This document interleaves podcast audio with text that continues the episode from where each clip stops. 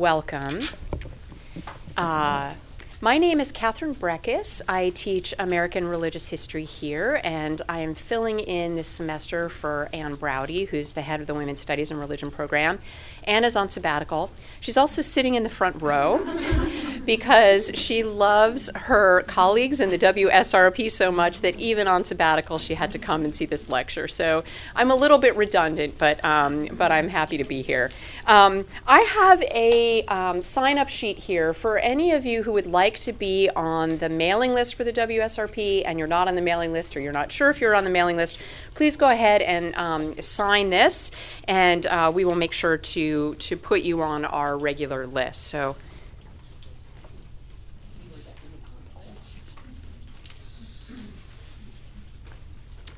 So, um, before we get started, uh, I just want to make sure people know that um, we understand that there are some classes that start at 1 o'clock. So, if you need to leave early, we understand. If you want to get uh, uh, get up and get more food, that's fine too. Um, we will plan to be here till about 1.30. So, it's my pleasure this afternoon to introduce Chang Shen Shi who is a Bhikshuni, an ordained, ordained female monastic, and adjunct assistant professor at the Dharma Drum Institute of Liberal Arts on Dharma Drum Mountain in Taiwan. She received a PhD in 2004 in sociology from the Graduate Center of the City University of New York, and she's the author of numerous articles, including a forthcoming essay entitled A Great Man is No Longer Gendered Chan Nun's gender identity and practice in contemporary Taiwan. I want to read this article. She's spending this year at the WSRP working on a book, The Making of Modern Female Chan Teachers Gender, Religion, and Modernity in Taiwan Dharma Drum Mountain. So, welcome.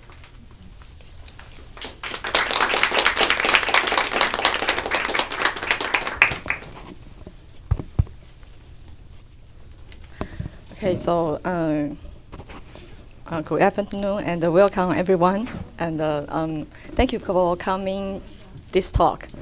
And I'm very, very happy to see like um, since I come here, I make a lot of friends, and then also like friends from my like my fellows, yeah, in women's studies in religion program, and also friends from temples, and also friends from this place because uh, my neighbors, yeah, because I live upstairs. Okay, yeah, CSWR. So um, and okay, and also thanks Tracy to like organize this event and uh, serve Chinese food. I know if she put on the P, uh, PM say Chinese food, the people will double. I, I think, but yeah, glad she doesn't do that. Yeah, so um.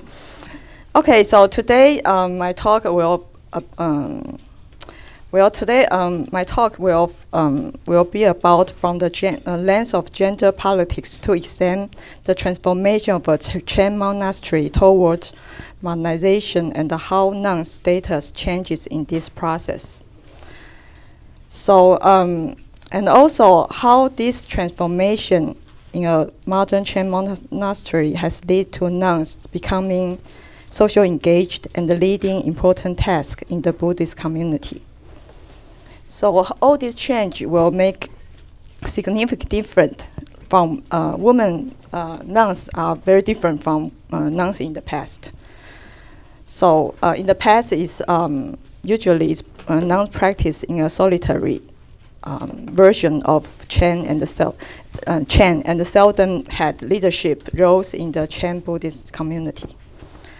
Okay, so um, um, okay, now you see a, a nun here, Buddhist nun here, and then we'll talk about the modern Chan Buddhist monastery. So maybe you have the link, like.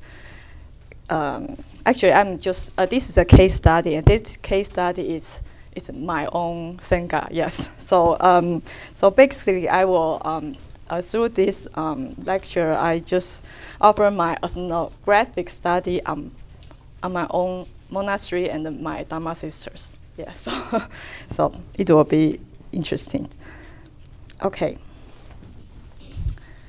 So, um, well, we have very uh, in Chinese Buddhism we have very, we have quite um, well historical records are very rare, but indeed some uh, very eminent nuns be recorded in history. So like this, uh, uh, Qi Yuan she's a Chan master in like uh, maybe like um, it's in Ming Dynasty. It's like 16th and the 17th centuries. Okay, so yeah, so how um, woman is be portrayed in in Chinese Buddhist uh, literatures or scriptures? Um, okay, actually, it's like like two two two possibility. One is like oh, uh, woman's achievement to like uh, enlightenment and also capacity to um, you know to do dharma outreach and uh, expertise in sutras exposition are all the same as men. So that's like very equal um, gender equa- equal views. Yeah, but we also have um, other um, very kind of like misogynist rhetorics in Chinese Buddhist uh, scriptures. And uh, we have this kind of like binary and uh, hierarch- hierarchical rhetoric, something like, you know, like man's body and the man's form, man. So, uh, like uh, that um, means like a perf- um, or this kind of rhetoric like refer to perfection in other world. And uh, then we have the other side is called like uh, female body, fe- feminine demeanor, woman or woman's mind, and that refers to imperfection uh, in mundane world. So, um, well, in some scriptures we see this kind of di- uh, bi- binary and hier- hierarchical rhetorics. And so this kind of um, rhetoric, like mm, use ma- male body and the male form and the man, uh, represent superior, unbounded mind.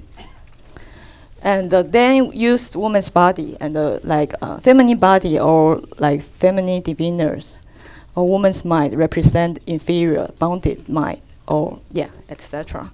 So what means uh, transformation?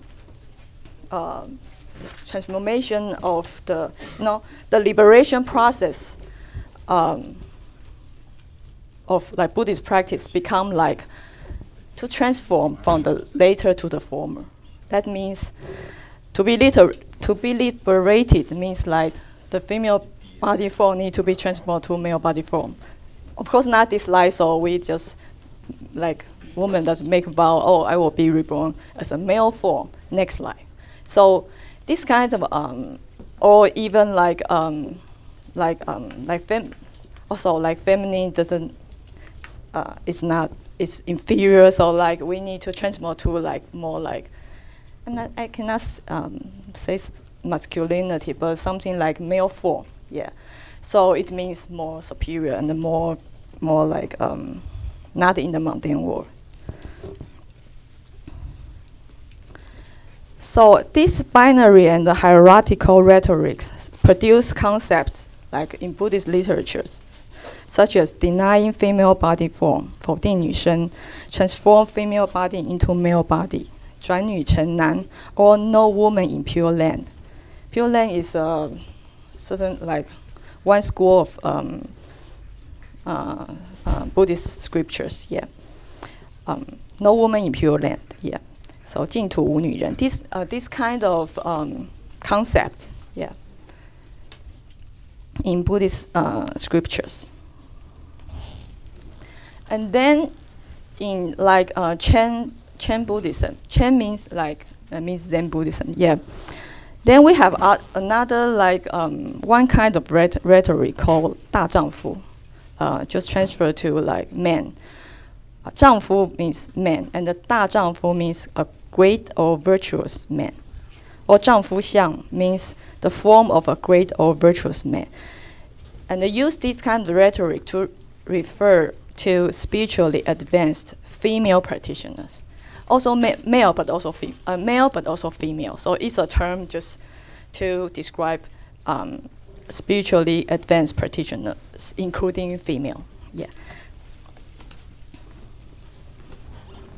So this this kind of um, rhetoric is kind of problematic, particularly for a woman practitioner. How to how to see this kind of uh, rhetorics in in scriptures. So. Um, so particularly for uh, a woman want to you know pra practice Buddhism and re then read sutras and, and read uh, scriptures, and then how uh, quite often like we need to encounter this kind of misogynist rhetorics.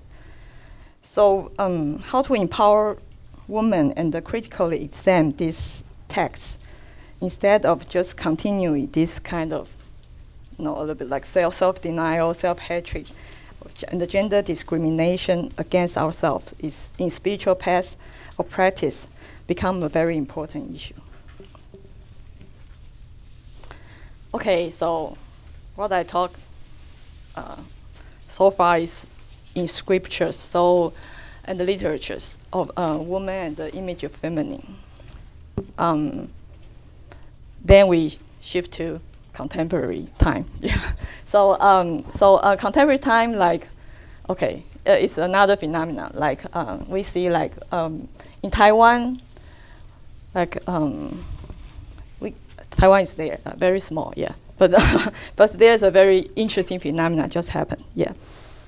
Uh, in contemporary Buddhism, Taiwan stands out as home to the greatest number of female monastics in a very small place. Yeah, so uh, about like um, 15,000. And the most diverse female monastic sanghas in the world.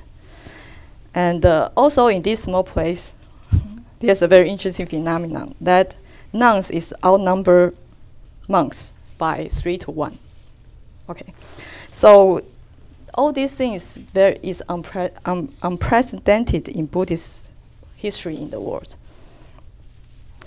So not only just numbers, but also and uh, but also uh, Buddhist women in Taiwan have contributed a great deal not only in Dharma outreach, social welfare, education, art, and culture, but also the development of civil society in Taiwan. So um, um, Taiwan Buddhists now enjoying quite um, a lot of leadership in Taiwan. Yeah. Okay. So uh, how and uh, um, okay, there are several reasons for this kind of rise of Buddhist women leadership in Taiwan, but I just briefly speak about this part. Uh, first is about the uh, modern Buddhist revival in Chinese Buddhism. Yeah, this kind of um, mod modern Buddhist revival uh, or Buddhist reform, like see both women and the nun as the uh, woman and the men, like nun and monks, and as the agent for this reform movement.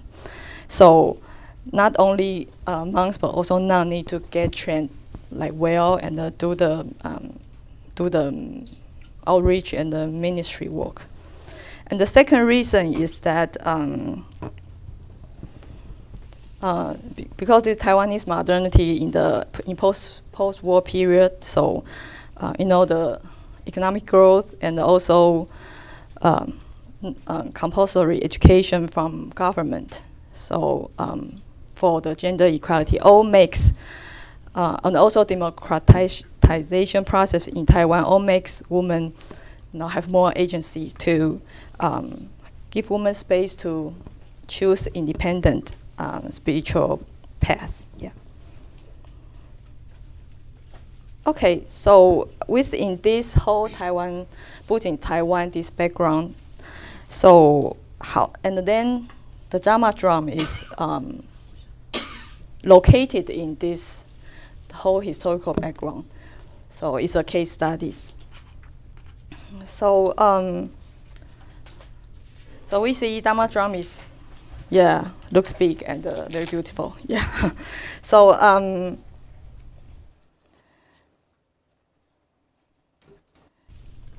So okay, so Dharma drum start from like um, late uh, seven, late seventies uh, 1970s. Yeah.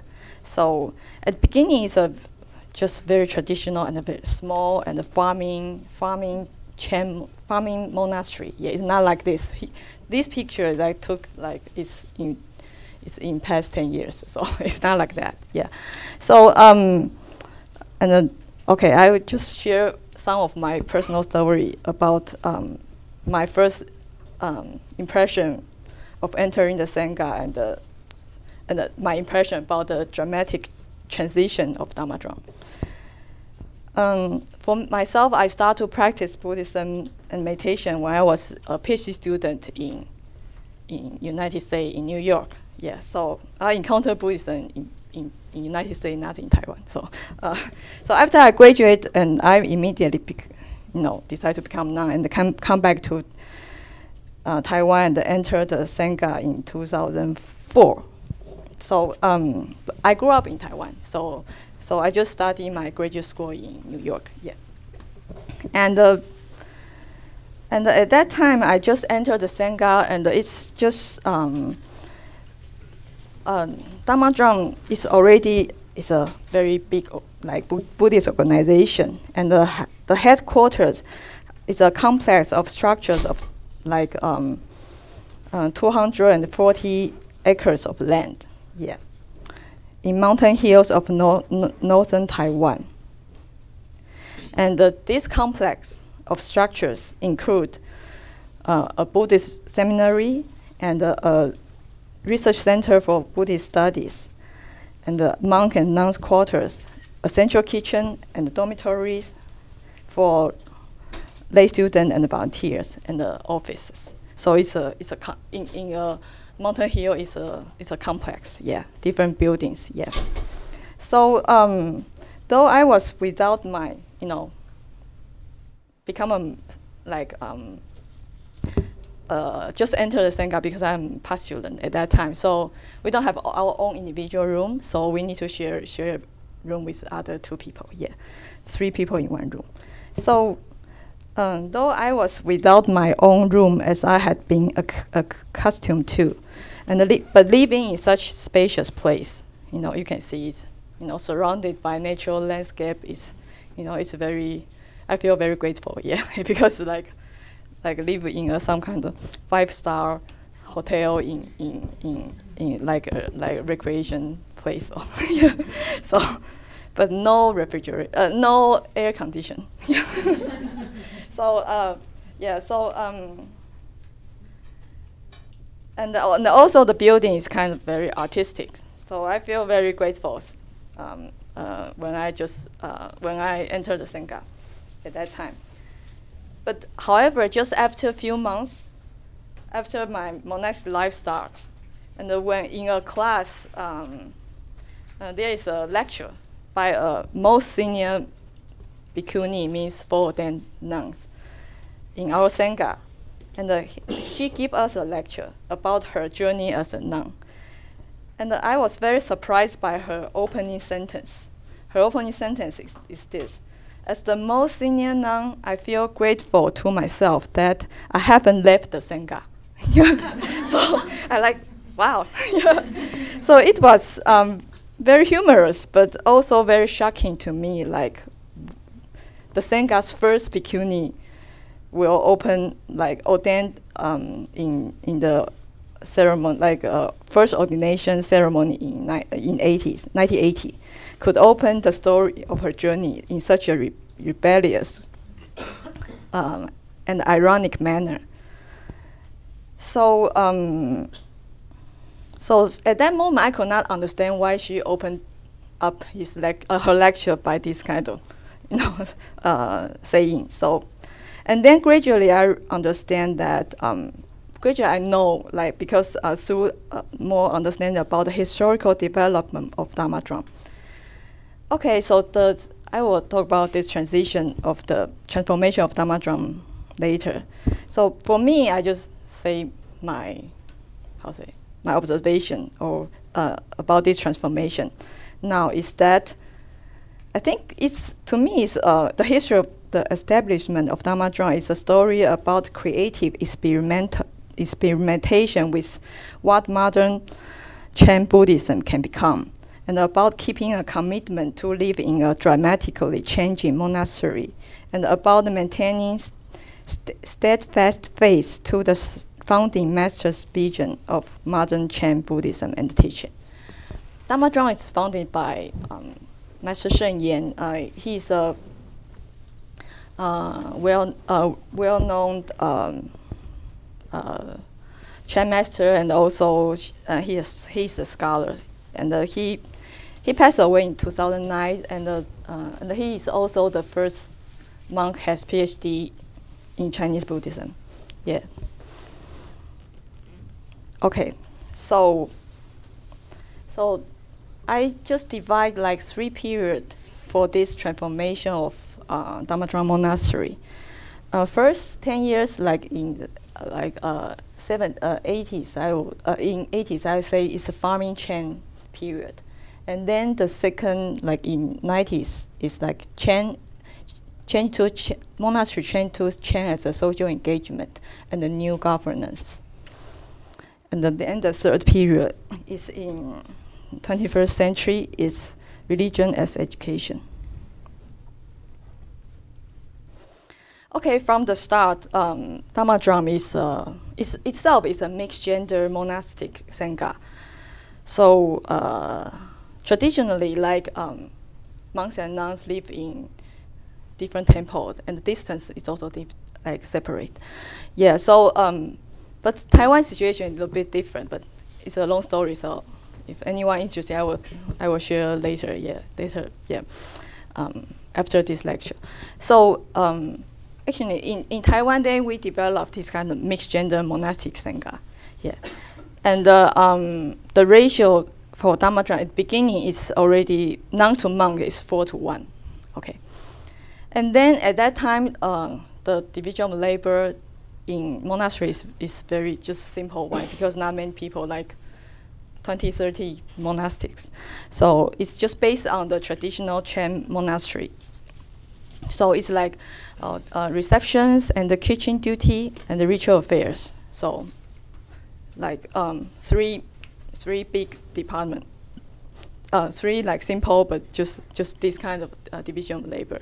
So we have a little bit new education, like uh, people um, people do um, like uh, respond to education Dharma outreach. Th- That's a new thing. It's not happen in the tradi- traditional Chan monastery, but at that time, like uh, it's a little, some people doing this. Yeah.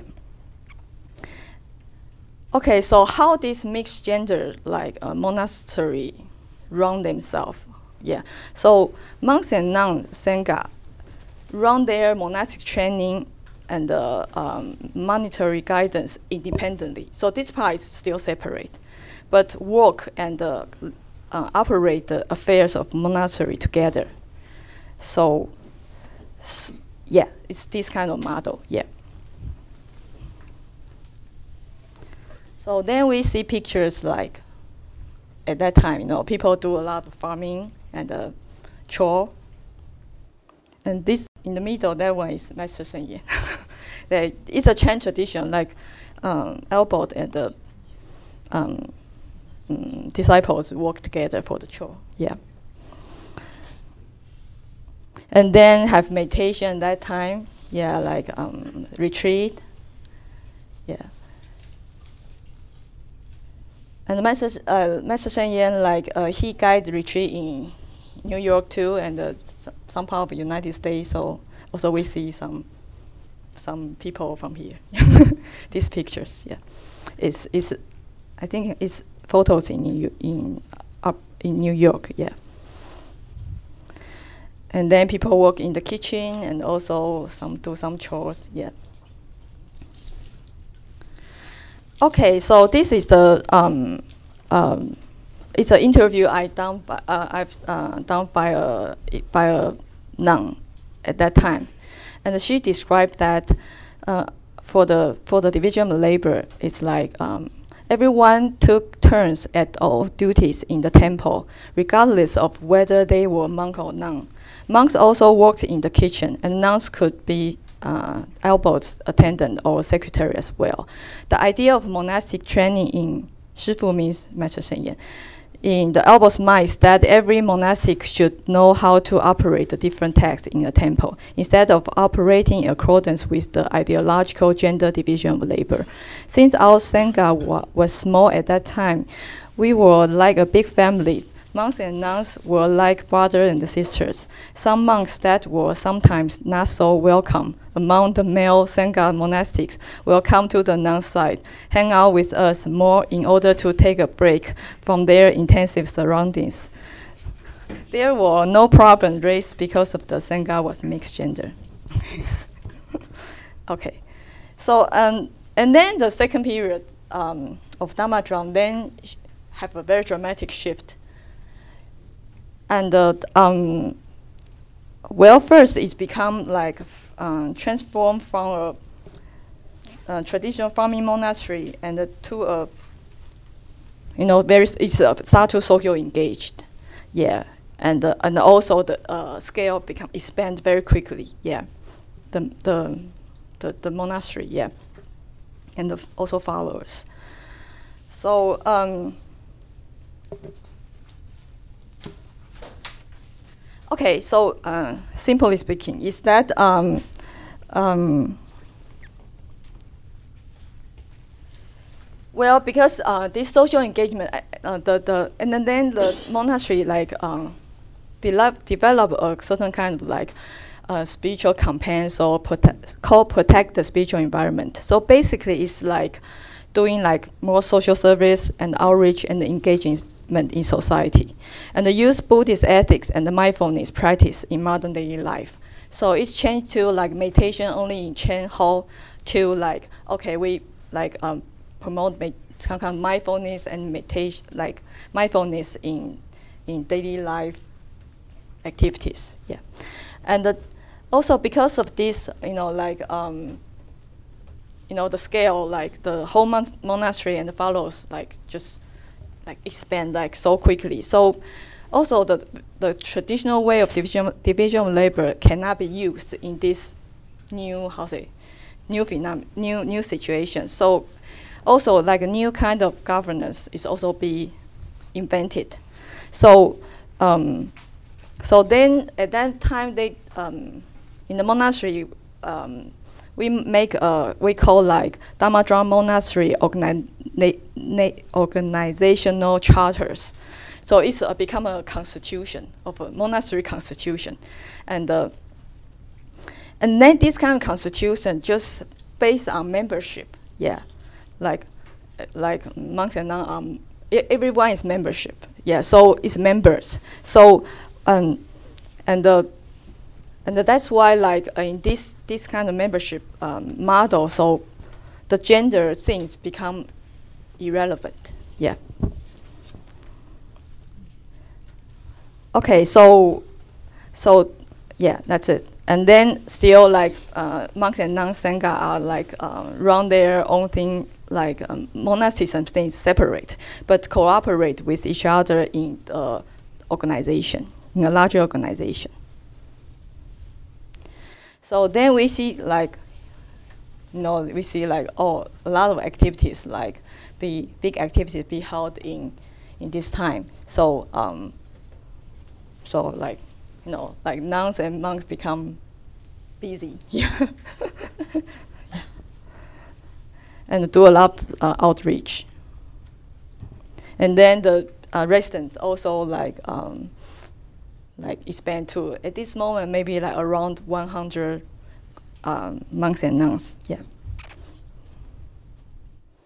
Okay, so the third period is uh, I, I, I will describe this as religion as education because there is a in this um, like in 21st century and then the monastery shift to some like more it's a humanistic turn of a um, to something make relig- transform religious teaching and practice into education so um, so like uh, what we do traditionally, like um, we say like uh, religious service or religious text, then we will use something like um, it's more a it's a education. Yeah. Okay, so that's it. Yeah, and uh, and also in, at this time, like we have like uh, two, two semi, like uh, also the uh, two institutions about the education. One is the seminary, Sangha University, training monastics, and another is university. It's, it's a secular university, Dharma Drum University. Yeah. So like two, two like uh, educational institutes, institution is what are established. Okay, so this is the third period. Yeah. Okay, like like myself, I just when I joined the Sangha, it's it's it's like this. So I be trained like in seminary and then graduate from seminary, and then I have a, my own duty, and then everyone has a need to assign a duty, and then like do the service. Yeah. And also do like uh, reach globe out, reach out globally too. Okay, so this kind of like uh, Dharma the this shift from modern Chan monastery to uh, what is this shift uh, from traditional to modern means? Um, like we can see that uh, originally it's a self-supported farming monastery and changed to a transnational organization, and then the, for practice is at the beginning sec- more secluded and then become like acti- acti- active participation in the social engagement. And then for the governance, uh, at beginning like division of labor in traditional Chan monastery, like simple one, and then become institutionalized and the, and toward a modern organization membership model. And then uh, for the activity and service, you, um, originally it's only have the religious service and then change to like also have um, you know some like edu- ed- educational cu- curriculum etc yeah. Okay so in this tran- transition the status of nuns in the modern monastery what it changed? Uh, it uh, or this kind of shift what what it implies? It decreased the gender-based segregation and the hierarchy and the transition to, to a more gender-neutral organizational membership model. And uh, within this transition, also increased the women's leadership in institution and outreach, and social, and uh, and then women has also have more social engagement, and and the, then is the identity. I think it also changed. Uh, gender identity. Um, I'm not sure it changed, but just some seems different from what we describe in scriptures. So I just offer some uh, interviews. Yeah. I interview my Dharma sister. What's, what do you think about Da Zhang Fu? Yeah. yeah, these rhetorics. And then uh, this, this sister says that the idea of becoming a Buddha or a Da Zhang Fu has to be realized through cultivating the mind. It has absolutely nothing at all to do with one's being a man or a woman. In my mind, there is hardly any connection between gender and practice. Being feminine is great, and I like of that it personally, though I don't find it an obstacle or a help in my partic- in any particular way. I think Buddha teaches us to meditate on on reality of all things. Whatever phenomenon or characteristic man itself, just try to contemplate on its dependent origination. There is no inherent self nature within. Okay, and then another um, sister says that, Nan says, I think that the idea of Da Zhangfu is without gender significance. Women can be Da Zhangfu. Uh, the idea of Da Zhang Fu is to remind us to be open-minded and to return to the original teaching of the Buddha, the ultimate reality. This reality, or the truth, was not invented but is discovered by Buddha. And the Buddha shares with us his finding to help free us from our own deluded thought. So Da Zhang Fu form is neither gender nor androcentric. If you take a look at Buddha statues, most of them are gender neutral, without much sexual, sexual significance. Rather than the dualistic form of man and woman, Buddhas or Bodhisattva embodied and manifest different pure forms in order to deliver sentient being. And then it's the. Okay, uh, this, this noun says that Da Zhang Fu does not refer to men. You could actually feel the compassion, wisdom, and the peacefulness from some senior monks or nuns, or some who have devoted themselves to the society, or even the whole world, for a long time. Some men are so tough and attached that they ask others to obey, obey them, but the Buddha is not tough at all. Those who think that Da Zhang Fu actually refer to a man lack of correct faith and correct view. They learn the Chan pedagogy very superficially, attached to the form of appearance instead of cultivating the mind, which is really pathetic. okay, so I'm a little bit surprised their their identi- gender identity, but but I think similar this way too. So so okay. Um, so that's the thing I find out. This gender identity is so different from what I what I read in scriptures, like or it seems yeah. So, so uh, what be described in scriptures. Yeah. Okay. So. Okay, my conclusion is that um, okay, we can see like, oh, okay, this uh, the monastery like since like uh, uh, 90, 1980s until now it's like four decades, I think. Yeah, more than four decades. So it's a very like it's a shift, dramatic shift. Yeah, so this kind of shift like move from inward facing traditional practice to outward facing practice that is social engaging and educationally oriented. And the nuns has become have official roles in an organization that itself has modern institutional structures of power, actively participate in systematic Chan cultivation and outreach and apply Chan practice when carry out the duties of their official positions. And then Da Zhangfu, like we see like in scriptures, this term is something like means man or means great man. So, um, but the noun has the new interpretation. It's, it's, they were interpreted as a generic noun instead of a male generic generic pronoun. Rather, is a gender spe- specific noun. Yeah, and this rhetoric refers to spiritual advanced practitioners.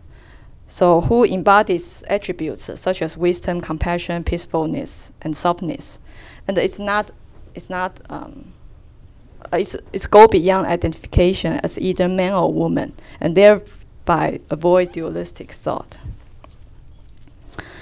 Okay, so seems it's a very happy and a successful uh, story, but we still have some emergent issues. Yeah. So first is that we see it's from uh, no, from like you know maybe you have the question like on one hand like monastics need to practice the you know the contemplation and the be secluded um, to practice um, our own mon- monasticism.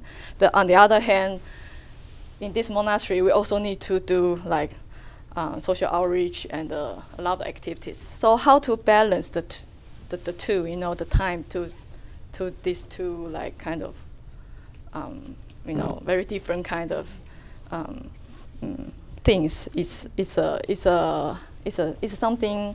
It's um, it, it need to find a balance. Yeah. And then also about like uh, global neoliberalism. Yeah, this is the thing like happen in the whole world right now, and it's kind of commodification of the also the the um, education and in also maybe religion too, and then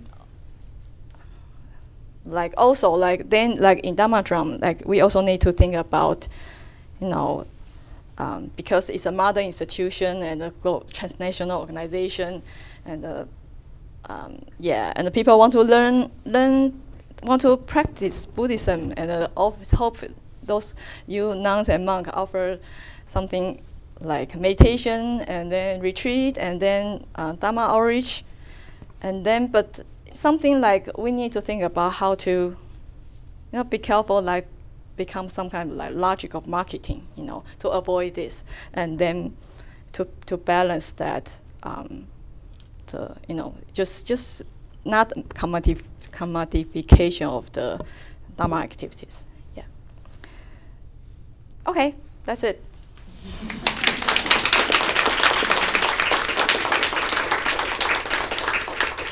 Will you take some questions?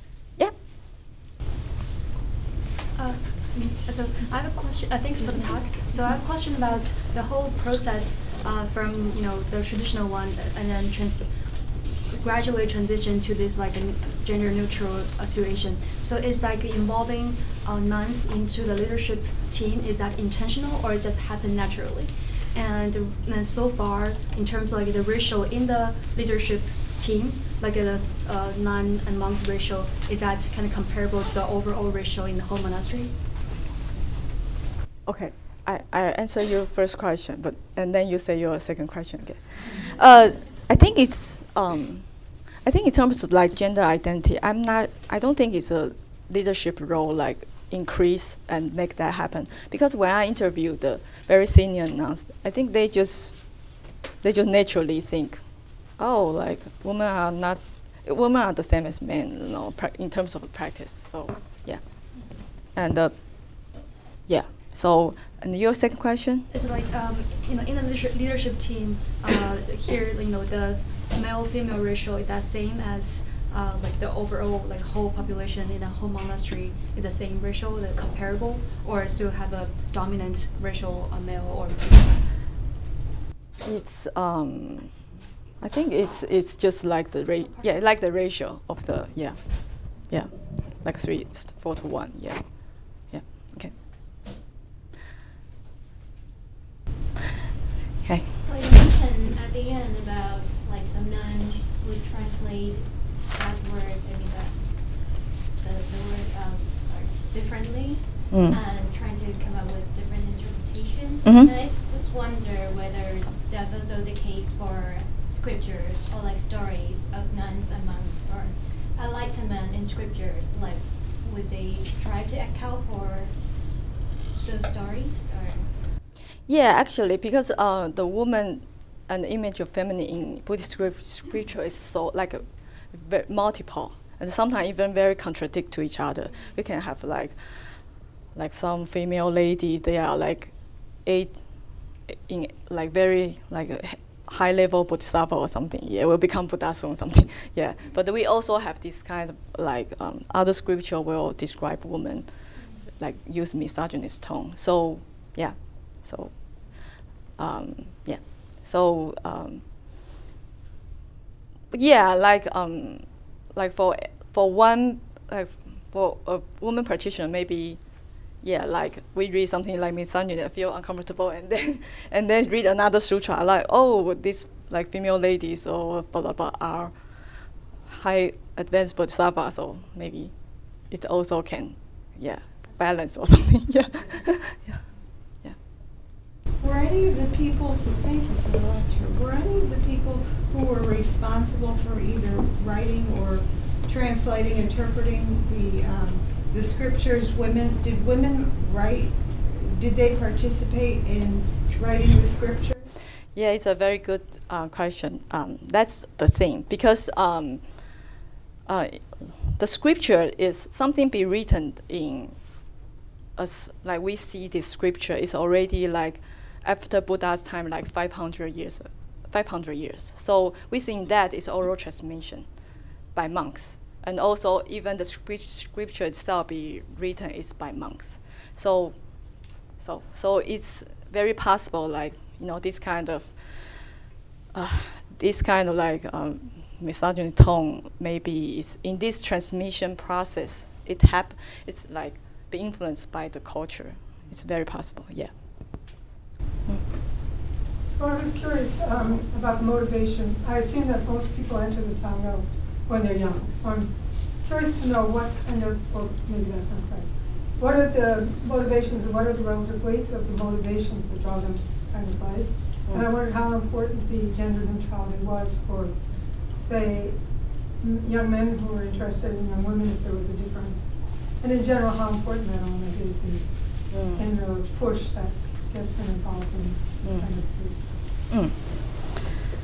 Oh, in terms of young, I think, well, compared to the Theravada Buddhism, like in Southeast Asia, I think women in like not only women, I think um, men too. In Taiwan, we enter Sangha already kind of not young, like usually like after college, yeah. So it's like 20 something. And but in like Southeast Asia, maybe they enter like 12, yeah. So, um, okay, um, why they choose this path? Yeah, everyone has different motivation, I think. Yeah. so, um, basically just it's a you know full-time practice that's good yeah so you just live in this environment if you are if you want to practice buddhism and uh, it's an environment just you know you can do it full-time yeah it's not like part-time so it's it's offer monastery offer a, a good environment for practice. And uh, and uh, in terms of the gender neutral things i think i think the leadership women's leadership um, roles and also this kind of more gender neutral identity that helps to for women to choose this path. Yeah i think yeah. Yeah we'll become more empowered. Yeah. Yeah. Yeah. Men um, i think uh, you mean gender uh, I, yeah that's that's a good question. I never think about that. But i heard like the nuns from korean they think they think the monks in taiwan are very soft. So they kind of like oh your monks in monks in taiwan are so soft. Yeah. So yeah. Hmm. Uh, Thank you for your lecture. I, I was curious when you started with the, the first nun who said that she was lucky that, or that she was still um, Mm. stayed a nun. Mm. And so I was wondering, do all of the nuns feel this gender neutral, or is it now that maybe younger nuns or older nuns, is there some sort of shift? And I was also wondering about the interpretation when one of the nuns uh, you quoted said that the Buddhist statues are all gender neutral, but Buddhas have 32 marks. One of the marks is at Venus, so they're Mm. not really gender neutral. Um, so I'm kind of curious about that. Mm-hmm. Mm, I think uh, the first question is, I think for that, our first Bhikshuni, yeah, she she is um, what she said. Why she said that? I, I think it's because the transition itself is so dramatic. You know, for, for the uh, in monastery, it's from farming and it's very seclusive. We have time to like make, practice meditation a lot, and then simple life change shift to something like activities and uh, well, we had part of life still like we have um, routine schedule to practice meditation, but maybe it's not half of the day, so it become like maybe one and a half an hour a day, something. So, so I think this kind of lifestyle change make people feel like I want to stay in this kind of monastery anymore. Yeah. So indeed, quite some people choose to leave. Um, when people found, uh, enter from the first time, uh, for first 10 years, because there's a big shift in, in within the 10, 10 years. And, but also, it also attract, uh, draw other people more interest in, interested in this social service to join the Sangha. So, yeah. And then the second question is, okay, I need a pencil. What's your second question? Is- Just about the Buddha images Oh. and being gender neutral or Mhm. not. Yeah, the, about the 32 marks, um, one is, what is that? It's the, the Shakespeare's. Mm. You know, I think my, through my interview, because I do something like 40 interviews, yeah, and uh, I think only one or two nuns, uh, and they are more senior, very senior, and they some they say something like, "Oh, a woman equal to man That's theoretically, but in terms of you know practice, still a lot of income like inconvenient part for women. Blah blah blah.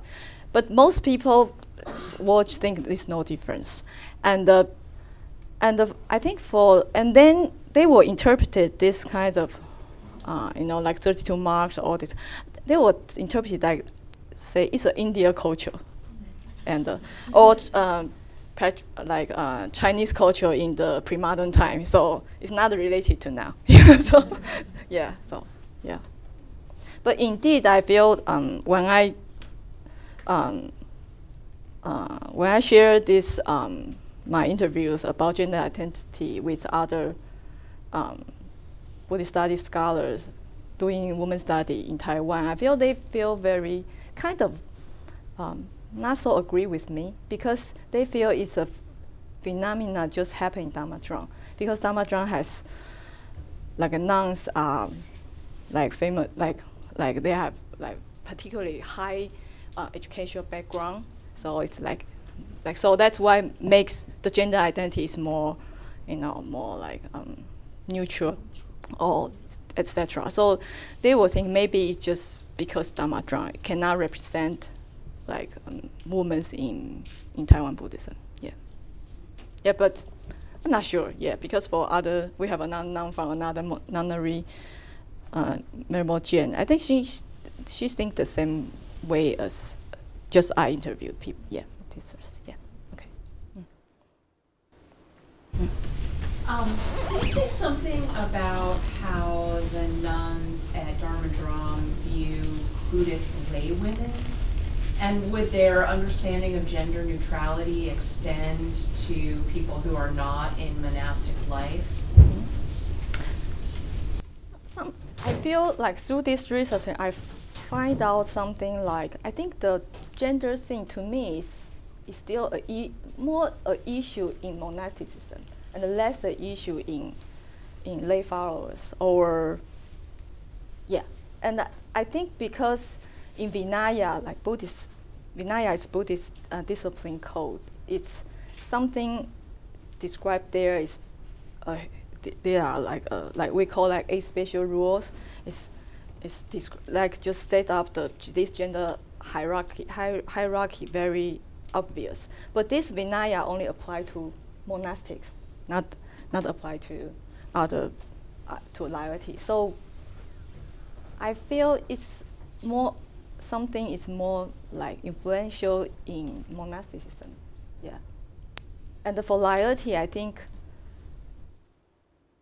I'm not sure. I think I think they because they don't need to follow this Vinaya. You know, like for monastic we have for lay people we have another five Vinaya, but that not talk about gender at all. So five precept, but not related to gender at all. So my feeling is that is is that and uh, okay. Um, but laity part is interesting because I I uh, I will ask some like nuns that when they do the Dharma outreach, like for, you know, they they because for myself I don't have much encounter.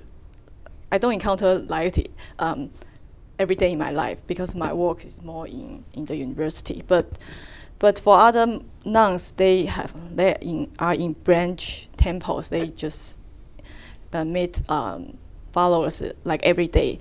And I asked them like, how do you, they think about do the followers have this kind of uh, like gender kind of div- like divide thought uh, like in their mind like they will more respect monks than nuns. But I think they, they say they say no. They say for lay, for lay people it's no difference. Yeah. And uh, yeah, so I feel it's something like the genders like um, gender hi- hierarchy things. Uh, for me, it's maybe it's more about in monasticism. It's a issue happen. Yeah. Thank you for your presentation. Would you be able to say a little bit more about um, this emergent issue of glo- global neoliberalism and the commodification of Buddhism as it pertains to gender? Do you have any thoughts about that? Mm. You know that it's a very interesting question. To me, I feel this global neoliberal commodification itself is decrease the gender divide because it's something it becomes something I will use like ins- instrumental rationality, something like you know you you have the talent, you have the you know you have the talent, you know how to you know guide meditation, blah blah blah. You have the capacity. You just be the leader. You know you just guide. Be, yeah, just um, do this, uh, uh, take the leadership role. Yeah, I, I feel it's it's ironically it's but indeed I feel there is this kind of ration rationalization in in this um, in this um, neoliberal process. Yeah, but another I, but another problem is that um, monast- clergy work become overloaded. So it's like, um, so like people like work comparatively work too much. So, so it's for women it's not also it's for nuns it's also not a good phenomenon. Yeah, yeah. Do you have um, Westerners coming either for training or to um, become a part of your monastery? Not even Westerners, people from other parts of the world.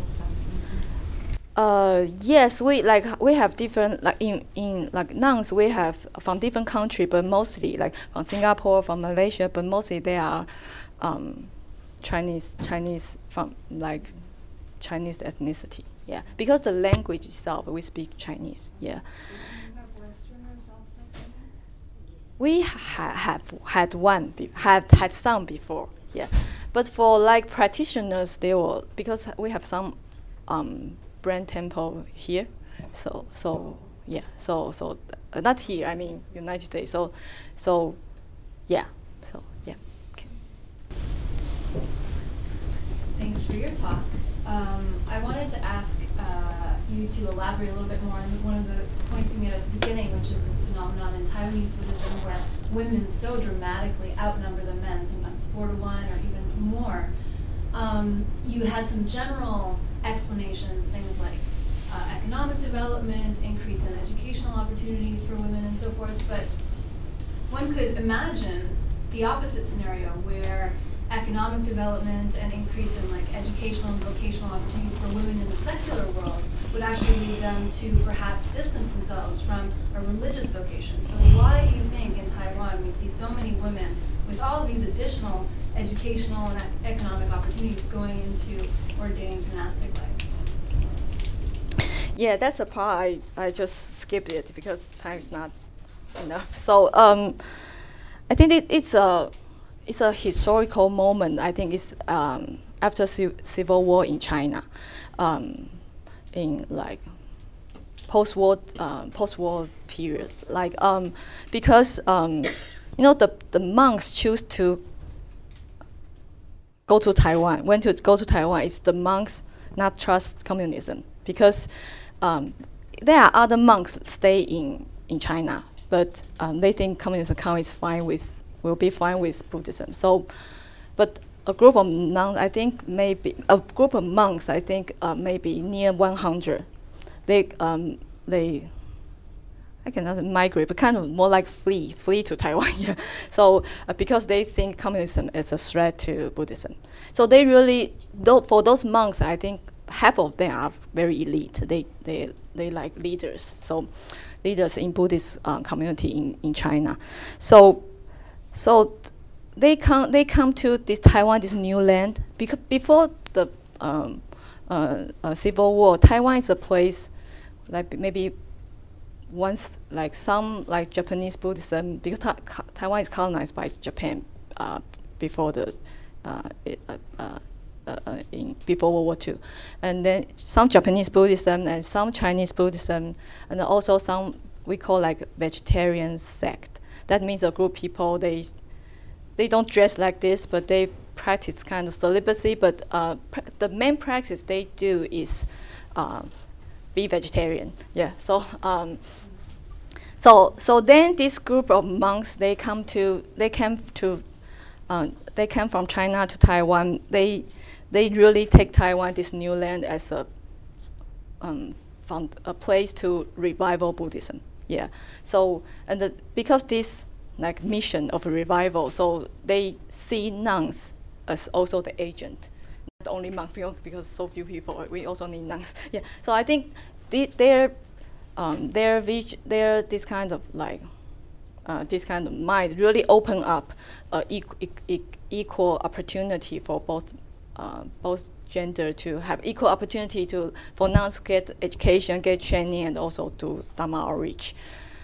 And also, I, I think Taiwan before the World War II, Taiwan already have a group of quite a, a woman a group of women. They are vegetarian sect, like um, and then because these monks come from from mainland and they they just think, oh, maybe Buddhism is something like looks more like authentic or something, and then this a group of monk women they just become nuns, yeah, Buddhist nuns. So it just ha- it this happened um, just after uh, post-war period. Just happened like the monks migrate to to to Taiwan. I think the second for ordination um, cer- uh, rituals uh, held in Taiwan, the second one is already more women than than, than men. Yeah, I think it happened like I think it's like 50, 1950, 1950s. Yeah, 57 or something. Yeah. Okay.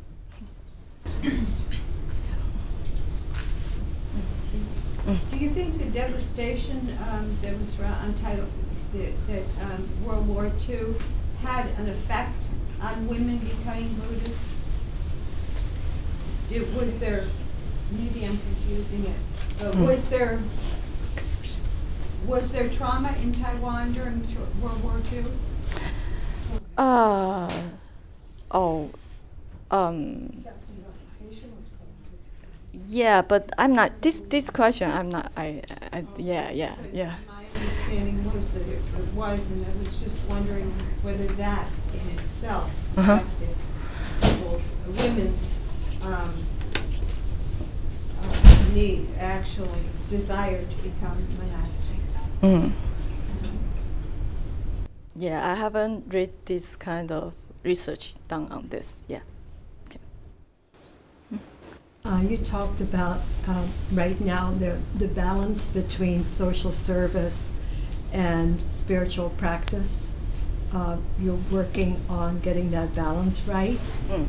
Um, and my question is do some of the nuns and monks who feel more drawn to spiritual practice do more of it?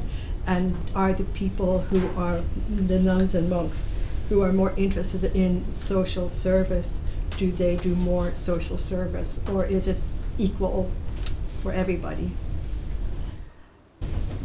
Um, because we uh, we try we want to do something no like institutionalized institutions. so like this kind of like um, we hope everyone maybe now i think it's doing something like uh, some kind of um, uh, uh, well so far we cannot really uh, i think yeah it's interesting i think i think monastery right now we don't choose that way we we want everyone just the same follow the same you know like uh, the same formation yeah. So uh, in terms of like divide some people if you are more interested in do social service and you you you do more social service. And the, those people who want to do more uh, seclusive practice you do seclusive practice. Um, now we, we don't follow this way yeah so yeah but um, now i think right now for seclusive practice like it's like we have like two retreat every year and also one rain season rain season retreat for one month. But for this rain, one month rain season retreat, we already kind of, uh, at the first time it held like um, five years ago, like not everyone can make it, yeah, because it's too much social activities, yeah, like uh, the, the social uh, Dharma outreach. But like in the past year, I think um, quite some people like, like almost more like all people can make it, yeah but maybe not everyone one one month. Maybe half of them are one month. Yeah. Mm. Yeah. Thank you. Is Dar, would you say Dharma drum is a unique, isolated example of this evolution? Or is this um, now a model for uh, other places and other monasteries in the world? For I'm not sure. Uh, it's a it's a question. I'm I'm it's a yeah. It's a phenomenon. I, I hope I I'm very interested in that too. But I, I can just say my observation in Taiwan Buddhism. I think this model not just happen in Dharma Drum. It's also happening in other uh, very big Buddhist organization in Taiwan, like Buddha Light Mountain or like another another two, yeah. And uh, like we we call that four big mountain in Taiwan. So it's mostly followed this kind of model, yeah. About one. Yeah, yeah, you you you feel okay. Similar in some ways and different in other ways. Okay. Yeah. Yeah. She. Okay. This. Yeah. This person is like yeah. She's she's doing the one like Chinese Buddhist like monastery based in United States, but it's also a transnational organization. So yeah. So what do you think is the future? What is, what will be the next stage? so complicated. now we have like more than 300 monastics, but compared like Buddha Light Mountain, they have like 1,500 monastics. But um, though we have not so much monastics as them, but but we still run a very big organization. so like we have like wow, how many temples? Yeah, like tens of temples around the globe. Yeah, so yeah, it's complicated. Yeah, and also we have like we have like university and the what like branch temples and the seven NGOs, blah blah blah. So it's so complicated. Yeah. So the future. But I think this transition is um, follow. Um, well, it's Master Yan's vision of uh, modern Chan Buddhism. So. Um, uh, but um, I think, but Master Yan passed away uh, in 2009. So um, I think the two emergent issue, like we still like you know balance of the practice time and the, the social outreach and also the commodification of Buddhism is something I think we are facing now, but just um, but not not I, I we are, I'm uh, we are facing now, but I'm I, I'm not saying I'm critique on that. So it's still it's not a phenomenon I, I, I think I want to cri- criticize. So it's uh, something we are facing now. So think about better solution. Yeah. Mm, yeah. One question about the women's leadership. Uh, do you happen to know Chi? Ah. Do they have any monk or, or nuns? Chi is a model. Um, uh, it's um, for the running the social outreach. They based on uh, followers, loyalties, volunteers. So for the they, they, they are nunneries, but they the, the nuns they only, you know, do very like I think they are just like more like the first thing, like farming chain period in like in Dharma Drum. They, they their lifestyle is like that. Yeah, but they are not doing farming. They're doing something, make some candles and uh, noodles or something like some handmade things. No, life is simple. Yeah, but they but nuns uh, in city they don't do much social outreach. They don't do social outreach. Yeah. Uh, it's a nunnery. Yeah, the founder is a is a Zhen Yan Zhen She's a nun, so it's a nunnery only.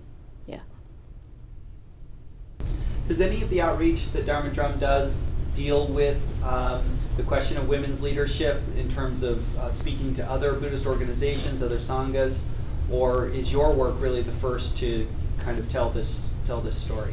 Yes, I'm the first one. yes. Yeah. So yeah.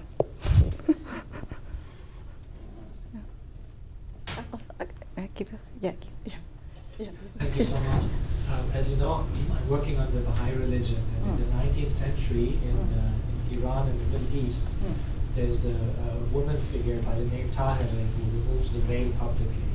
And in my research that I did on the Middle East, I found out that in the 19th century we have kind of women rights movements in different parts of the world. The Seneca Falls in the United States, and a bit later in Europe, some movement starts which leads to the suffragette movement in, in Great Britain. So your presentation um, greatly covered the, the 20th century. I was wondering, in light of the 19th century, is there anything that has women rights movement or women figures in Buddhism that would be outstanding that you would refer to a bit earlier to the time that you presented? Mm. 19th century. Yes. Or is there nothing? Uh, 19th century, probably not. Yeah. Um, I think since 17th century in China, the Buddhism itself is a, is a decline. Yeah, so it's something like, um, yeah. Uh, so um, and yeah, a lot of many reasons, but there's a, something like Buddhist, some kind of renaissance in the early 20th century. So and maybe, yeah, early 20th century. So, um, mm, uh, uh, well, uh, China itself, um, how say, faced the like, like colonialism, blah blah blah. Imperialism is start from like um, 19th century. Yeah. So um, yeah, I don't know much about the Buddhism part and uh, Buddhist woman's part. Yeah. But indeed, I think in this modernization, it is like um, facing the you know like whole China need, facing this need to like modernize itself. This this process, um, there are some like women's um, not well. Okay, one is very famous. She's she's the found, she's the founder of the first Buddhist university in Taiwan, and uh, she herself is. Um, born in, but but it's it's not uh, born in like late late 19th century. Yeah. So, but she become very. She herself is a um, artist and uh, like um, from elite family, and then she become a non kind of like 40 something.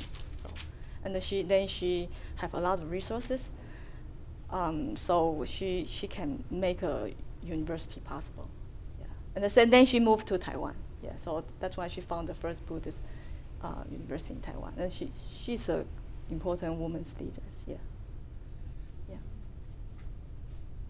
Um, so one of the, you know, shifts that you identified between the older phase and the modern phase of DDM and Taiwanese Buddhism is like this notion of being a transnational organization. So I want to ask you, um, would you say that Dharma Drum Mountain understands itself on the world stage, since it has branch monasteries in the US and elsewhere, as Taiwanese Buddhism, as Chinese Buddhism, or as modern Buddhism? I think we, uh, yeah, I think Dharma Drum identify itself as Chinese Buddhism, and uh, but like how to say, um, from a global, uh, okay, how to say that? yeah, it's based on Chinese Buddhism, but hope to how to say, um, be part of the global Buddhism. Yeah, and uh, um, and uh, definitely we identify ourselves as modern Buddhism. Yeah, yeah, yeah, yeah.